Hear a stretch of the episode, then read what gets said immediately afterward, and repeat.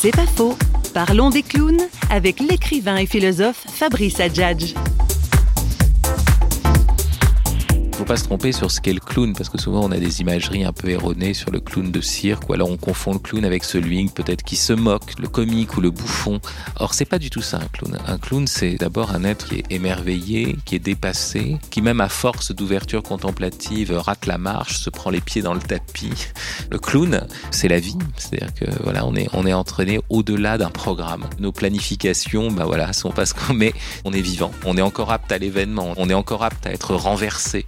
Donc il y a du renversant dans la vie. Bon, le clown, c'est celui qui fait l'expérience du renversant comme tel. Alors bien sûr, il en souffre, etc. Mais, mais malgré tout, il découvre à l'intérieur de l'échec tout d'un coup un autre horizon qui s'ouvre, une aventure qui s'ouvre. C'est pas faux, vous a été proposé par parole.fm.